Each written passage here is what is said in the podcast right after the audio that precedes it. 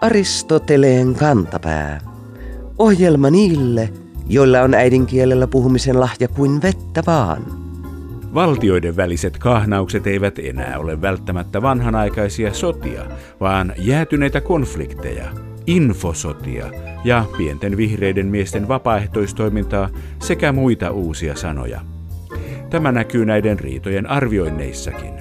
Enää eivät riitä sellaiset kuvailut kuin siellä on sota tai siellä ei enää ole sotaa. Kuulijamme nimimerkki Ei yksi mies sotaa kaipaa löysi hyvän esimerkin tällaisesta uudesta käsiteuniversumista MTV3 uutisista lokakuun lopulla. Siellä Ilka Kanerva, joka on toiminut Ukrainassa Euroopan turvallisuus- ja yhteistyöjärjestö Etyjin vaalitarkkailijanakin, kommentoi Ukrainan vetäytymisen tärkeää merkitystä näin. Viikon sitaatti.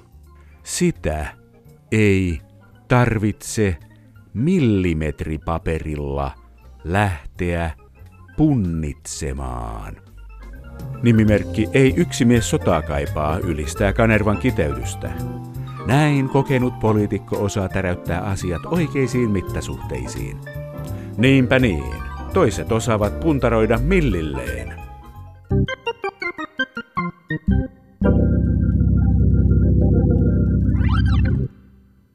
Ohjelmamme muinainen kaima Aristoteles ajatteli noin 2300 vuotta sitten, että ihmisen ajattelu ja tietoisuus sijaitsevat rinnassa.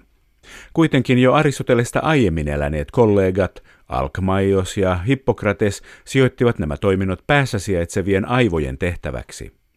Keskiajalla nykyaikaisen lääketieteen isähahmo iranilainen Avicenna teki tutkimuksia myös aivokirurgiassa ja hänenkin mukaansa järjen ja aistihavaintojen välinen vuorovaikutus tapahtuu nimenomaan aivoissa. Ranskalainen filosofi René Descartes päätteli 1600-luvulla, että mielen ja ruumiin yhteistoiminta sijoittuu käpyrauhaseen. 1700-luvun puolivälin jälkeen skottilääkäri Robert Witt havaitsi, että ihmisen suolessa on paljon hermopäätteitä, jotka jakavat hermostollista energiaa koko kehoon. Tämän pohjalta hän kehitti käsitteen hermostollinen sympatia ja kutsui suolistoa ja vatsalaukkua suureksi hermostolliseksi keskukseksi. Ja sitten taas 1950-luvulla pääteltiin, että vatsa ja suolisto ovat pelkkä ruoanselotuskoneisto, jotka toimivat yksinään eristyksissä. Tämän vuoden kesällä uutisoitiin turkulaisen tutkijaryhmän tutkimuksesta, jossa oli tutkittu vauvojen temperamentin ja suoliston mikrobikasvuston yhteyttä. Viisi vuotta kestäneessä tutkimuksessa seurattiin kaikkiaan 300 vauvan mikrobeja ja havaittiin, että mitä monipuolisempi mikrobisto vauvan suolessa on, sen rauhallisempi ja iloisempi hän on. Viimeisen parin vuosikymmenen aikana tietokoneiden kasvaneet tehot ovat mahdollistaneet mikrobien sekvensoinnin ja analysoinnin, mikä on tehnyt mahdolliseksi suoliston ja aivojen akselin tutkimuksen lisääntymisen uudelle tasolle. Tutkimusala on synnyttänyt varsinaisen trendin muun muassa psykobiottien eli psykiatristen potilaiden hoidossa hyödyttävien pieneliöiden tutkimuksessa. Suoliston merkitys aivojen toiminnalle on siis yhä tutkitumpi aihe. Mitä suolisto laittaa aivomme tekemään? Miten lyhytketjuiset rasvahapot vaikuttavat oppimiseen? Miten suoliston bakteerit vaikuttavat masennukseen? Onko aivojemme vapaa tahto sittenkin osittain bakteerien vaikutuksen alainen? Turkulaistutkimuksen tehneen ryhmän jäsen, lääkäri ja tohtorikoulutettava Anna Aatsinki kertoo.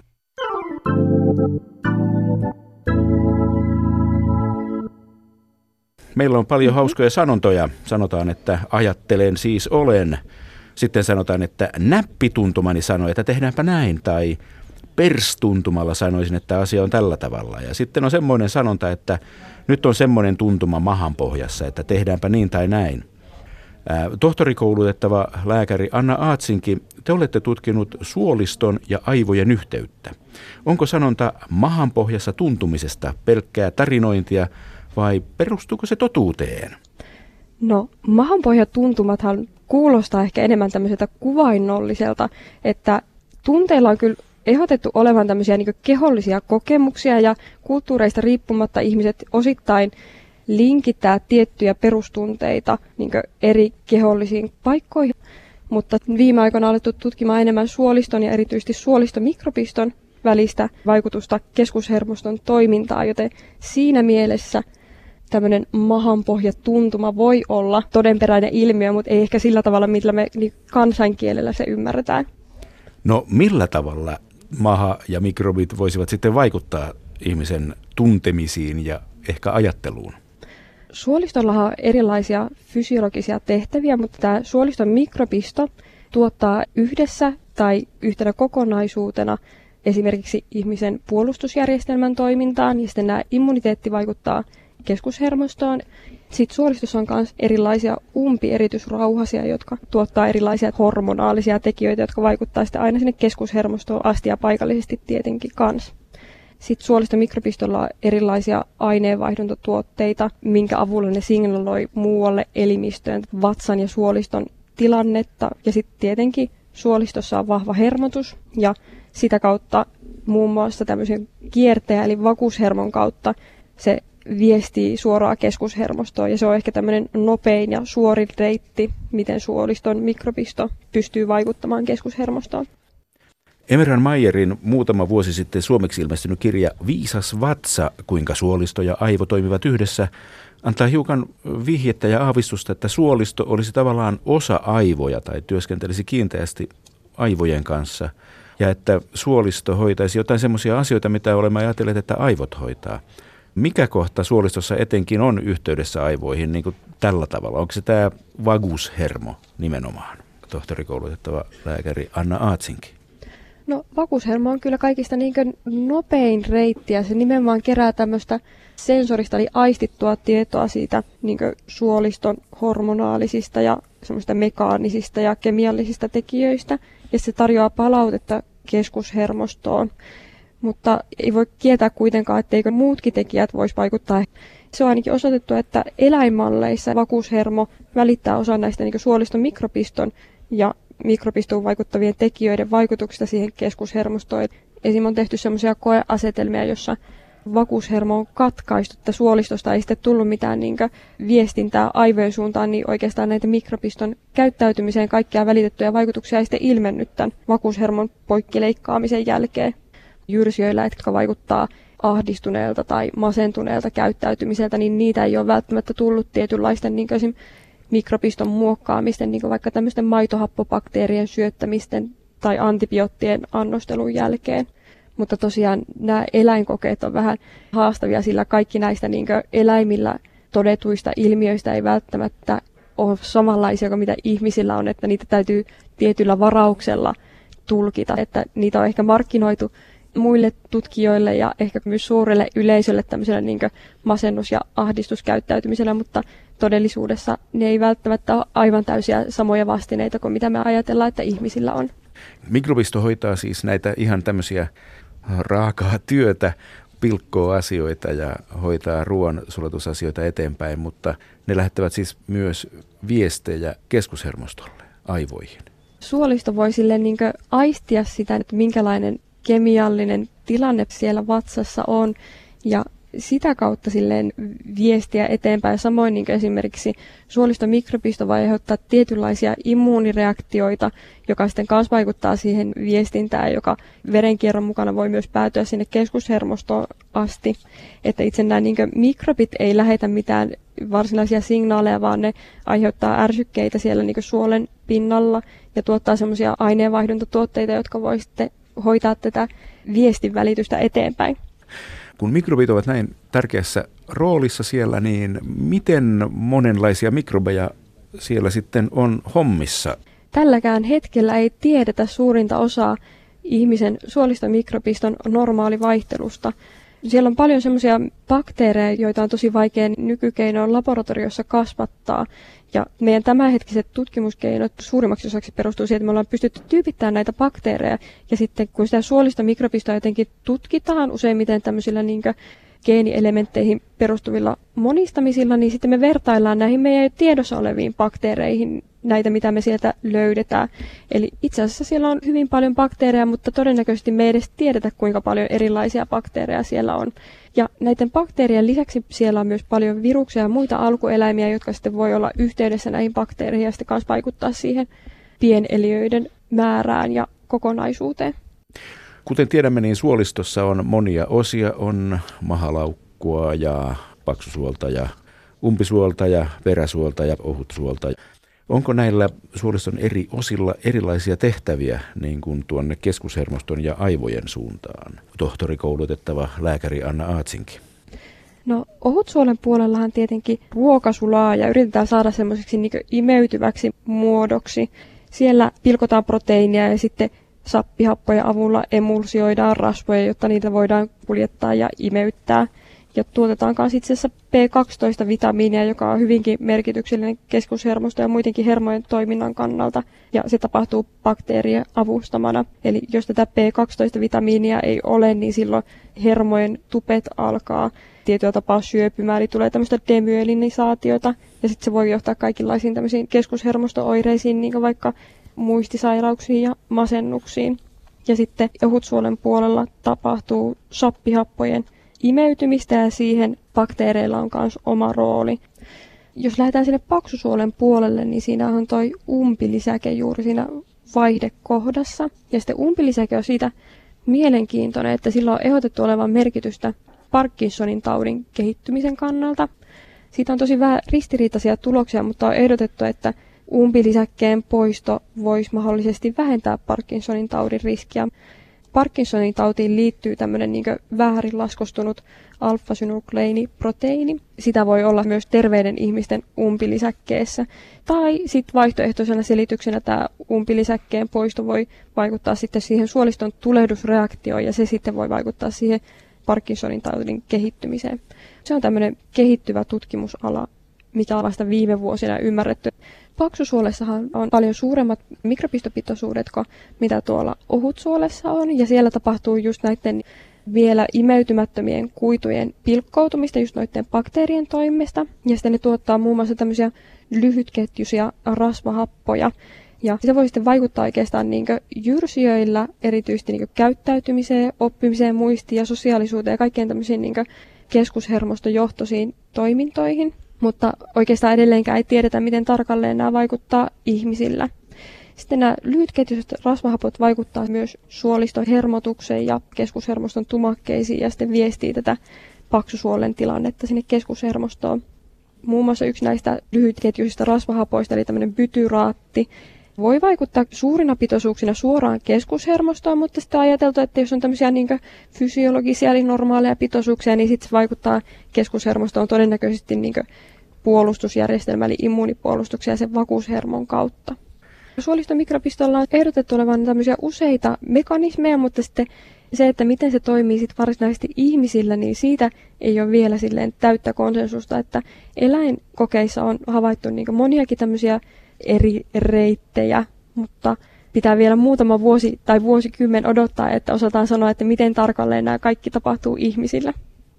Mikä tässä on tutkimuksen suurin ongelma? Onko se se, että ihmisen suoliston sisään ei pääse ottamaan näytteitä kauhean helposti? No se on juuri yksi näistä ongelmista. Sitten yksi iso ongelma on myös se, että tähän suoliston mikropistoon liittyy suurta normaalivaihtelua, eli niin ihmisen mikropisto voi olla hyvinkin erilainen toisistaan ja se on siltikin ihan niin normaalia. Ja yksi ongelma liittyy myös siihen, että tämä ihmisen sisäinen vaihtelu on myös suurta.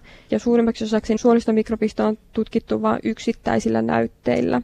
Ihmisen niin mikropisto voi vaihtua niin vuorokauden ajan mukaan, vuoden vaihtelujen mukaan mahdollisesti myös. Ja sitten tietenkin, jos on tämmöisiä jotain muutoksia ympäristössä, niin kuin vaikka lääkityksiä tai urheilua tai ravintoa tai muita tekijöitä, niin ne voi myös vaikuttaa siihen mikropistoon. Että on tosi paljon tämmöisiä tekijöitä, mitkä voisit selittää sitä, että miksi se muuttuu se mikropiston koostumus. Ongelmana on myös se, että ei ole niin paljon semmoisia niin laadukkaita pitkäaikaistutkimuksia, joissa olisi samoja yksilöitä seurattu riittävän tiheesti, riittävän pitkään, jotta voitaisiin sanoa, että nämä mikropiston muutokset edeltää jotain tiettyä tilaa, vaikka että jos sairastuu johonkin tiettyyn sairauteen. Se, mitä mahassa tapahtuu, niin siihen tärkeä vaikutus olisi sillä, mitä syö? Onko ruokavaliolla vaikutusta tähän mikrobistoon? No yksi tämmöinen iso keski-eurooppalainen tutkimus totesi, he tutkivat tosi kattavasti kaikkia eri elämäntapoihin, lääkityksiin, ympäristöön, niin elämän historiaan liittyviä tekijöitä. Ja he totesivat että nämä kaikki tekijät yhteensä, mitä katsottiin mukaan lukien se ravinto, niin se selittää ainoastaan 20 prosenttia ihmisten välisestä vaihtelussa siinä mikropistossa. Eli kyllä se ravinto vaikuttaa, mutta se ei ole ainut määrittävä tekijä. Jännittävää. Ei siis kannata ruveta etsimään hysteerisesti jotain superravintoa, joka tekee älykkääksi ja vastustuskykyiseksi kaikille aivosairauksille. Kyllähän niitä on pyritty etsimään tämmöisiä niin superravintoja, mutta ei ole varmaan niin yhtä yksittäistä tekijää, millä voisi niin koko aivojen terveyden pelastaa, mutta tietenkin mikä on niin ehkä eniten kiinnittänyt huomiota on toi Välimeren dietti, eli se, että ravinto sisältää paljon kasviksia, monityydyttämättömiä rasvahappoja ja mereeläviä. On voitu todeta, että sillä voidaan ehkä mahdollisesti lievittää jotain masennusoireita ja ehkä voidaan ehkäistä jotain muistin alenemaa ja näin poispäin.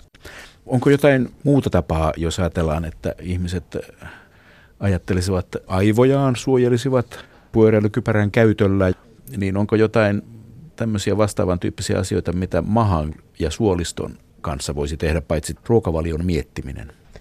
No tietenkin ilmiselvemmät on tietenkin tämmöiset turhien antibioottien välttäminen. Sitä jos turhaa antibioottia käyttää johonkin virustautiin, niin se itse asiassa vaan huonontaa meidän suolistomikropistoa. Sitten on tietenkin näitä muita ehkä tylsähköltä kuulostavia asioita, eli urheilu, se, että lepää riittävästi, ei stressaa tai kuormitu liikaa, nukkuu kunnon yöunia. Ja ehkä sitten tämmöisillä pienillä mausteilla niin voi ehkä harrastaa jotain mullan mönkimistä, jotenkin puutarhatöiden muodossa tai muuta tämmöistä luonnossa liikkumista. Niillä voi periaatteessa olla positiivisia vaikutuksia mikropistoon. Lehmien ruoansulutuselimistö on täysin vallankumouksellinen ihmisen suolistoon nähden. Lehmillä on pötsi, verkkomaha ja sata kerta. Tiedetäänkö, onko lehmien suolisto-aivot-akselin toiminta erilaista, tohtorikoulutettava lääkäri Anna Aatsinki? No siitä en kyllä ole kuullut mitään tutkimusta, mutta sitten jos toisaalta ajattelee sitä lehmän suolistomikropistoa, niin sehän on aivan erilainen. Ja lisäksi sitten se lehmän immuniteetti, eli tämä puolustusjärjestelmä on erilainen. Muun muassa niin kaikki tämmöiset vasta-ainetuotannosta vastaavat solut kypsyvät siellä suolen seinämissä, eikä niinkään luuytimessä, missä ihmisen B-solut muodostuu. Niin voisi olettaa, että koska nämä niin isot komponentit on kuitenkin niin erilaisia, niin tämä suoliston aivoakselin toiminta olisi myös erilaista. Mutta uskoisin, että kaikki tämmöiset niin nisäkkäille tyypilliset toiminnot varmaan on kuitenkin aika suhteellisen samanlaisia kuin ihmisillä, mutta tämä on ihan täyttä spekulaatiota. Yksi asia, mikä koko ihmissuvulle ja ihmisrodulle olisi hyödyksi omaksua lehmiltä, on lehmän hermot. Niin jos tämä, tämän kärsivällisyyden salaisuudet jotenkin saataisiin lainattua ihmisellekin, niin siitä olisi huomattavia etuja. Jos olisi suotavaa, että niin jokainen ihminen saisi vähän niitä pötsimikrobeja, mutta uskoisin, että se saattaisi noin äkkiseltä aiheuttaa vaan aikamoista kaasun tuotantoa ja epämukavia tuntemuksia, ainakin näin alkuja. Aristoteleen kantapään yleisön osasto. Kansalaisaloite kannabistuotteiden käytön rangaistavuuden poistamisesta etenee eduskunnan käsittelyyn. Marraskuun alussa Helsingin Sanomien pääkirjoituksessa oltiin sitä mieltä, että päihdepolitiikka tarvitsee rauhallista ja asiapohjaista keskustelua yksi niittisten reaktioiden sijaan. Toimittajalla menee tässä niisi ja niitti sekaisin, ja se on nykyään hyvin yleistä, toteaa nimimerkki Niisitkö niiteiksi ilmiannossaan. Jos haluaa sanoa, että jokin ei ota huomioon monia näkökulmia, oikea sana olisi yksi niitinen – yhdellä T-kirjaimella. Ja sana niitinen tulee juuri sanasta niisi, joka on kankaankudonnan ammattitermi. Niisi on silmukallinen lanka, joka nostaa ja laskee lävitseen kulkevaa loimilankaa niitensä kautta. Niisien vastakkaisten liikkeiden avulla syntyy kankaaseen sidos. On mahdotonta kutoa, jos niisiä on vain yhdet. Jos taas sanoo, että jokin on yksi niittinen, ei oikein tarkoita mitään, koska yhdellä niitillä on niin monia hyviä käyttöpaikkoja. Jos siis haluaa korvata yksiniitiset reaktiot asiapohjaisella päihdepoliittisella keskustelulla, kannattaa perehtyä ensin siihen, miten kangasta kudotaan.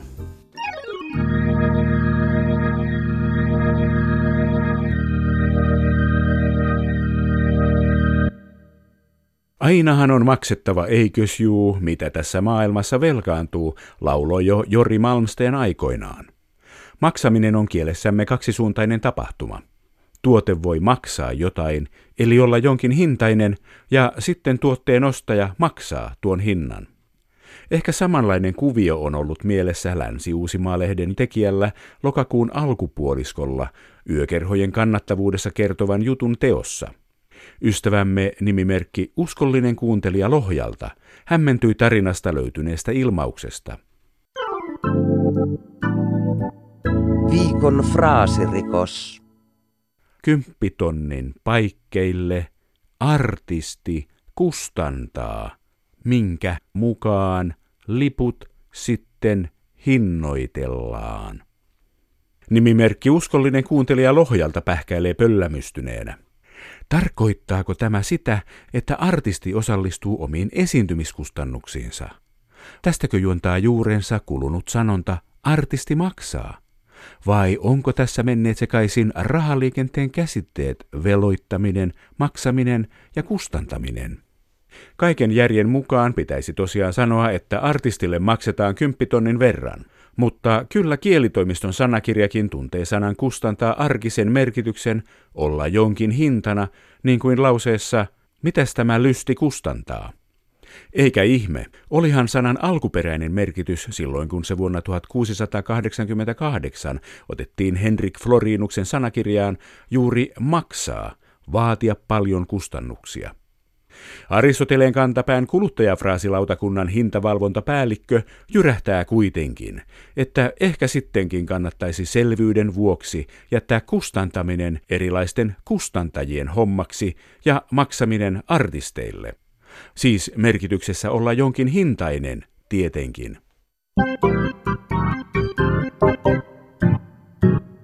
Viikon sitaattivinkki. Joskus tietämättömyytensä julkinen esittäminen on tie uuden oppimiseen. Syyskuun puolivälissä radioääneni meni esittämään tässä ohjelmassa sellaisen karkean yleistyksen, että maaeläimet kulkevat laumoissa – Kuulijamme nimimerkki Poroillaan eläjä sattui kuulemaan väitteen ja lähetti sen vuoksi seuraavan sivistävän viestin. Porot kulkevat tokassa, mutta syksyllä myös partioissa. Partio on pienempi ja vapaamuotoisempi kuin tokka. Poroparttio liittyy usein meneillään olevaan rykimäaikaan, jolloin yksi hirvas saattaa hedelmöittää jopa tiun eli 20 naarasta, ollen sitten kabbanaalin jälkeen täysin poikki. Silloin sitä kutsutaan nimellä kulvakko. Lapissa on kulvakkolampi, kulvakkojärvi ja tähän aikaan vuodesta kymmeniä tuhansia kulvakkohirvaita. Kiitämme ja pokkaamme nimimerkki poroillaan eläjää porolaumatieteen pikakurssista. Nyt osaamme nähdä harmaassa porolaumassa enemmän sävyjä, kuten tokan, parttion, rykimäajan ja kulvakon. Ja tietenkin tiun poronaaraita.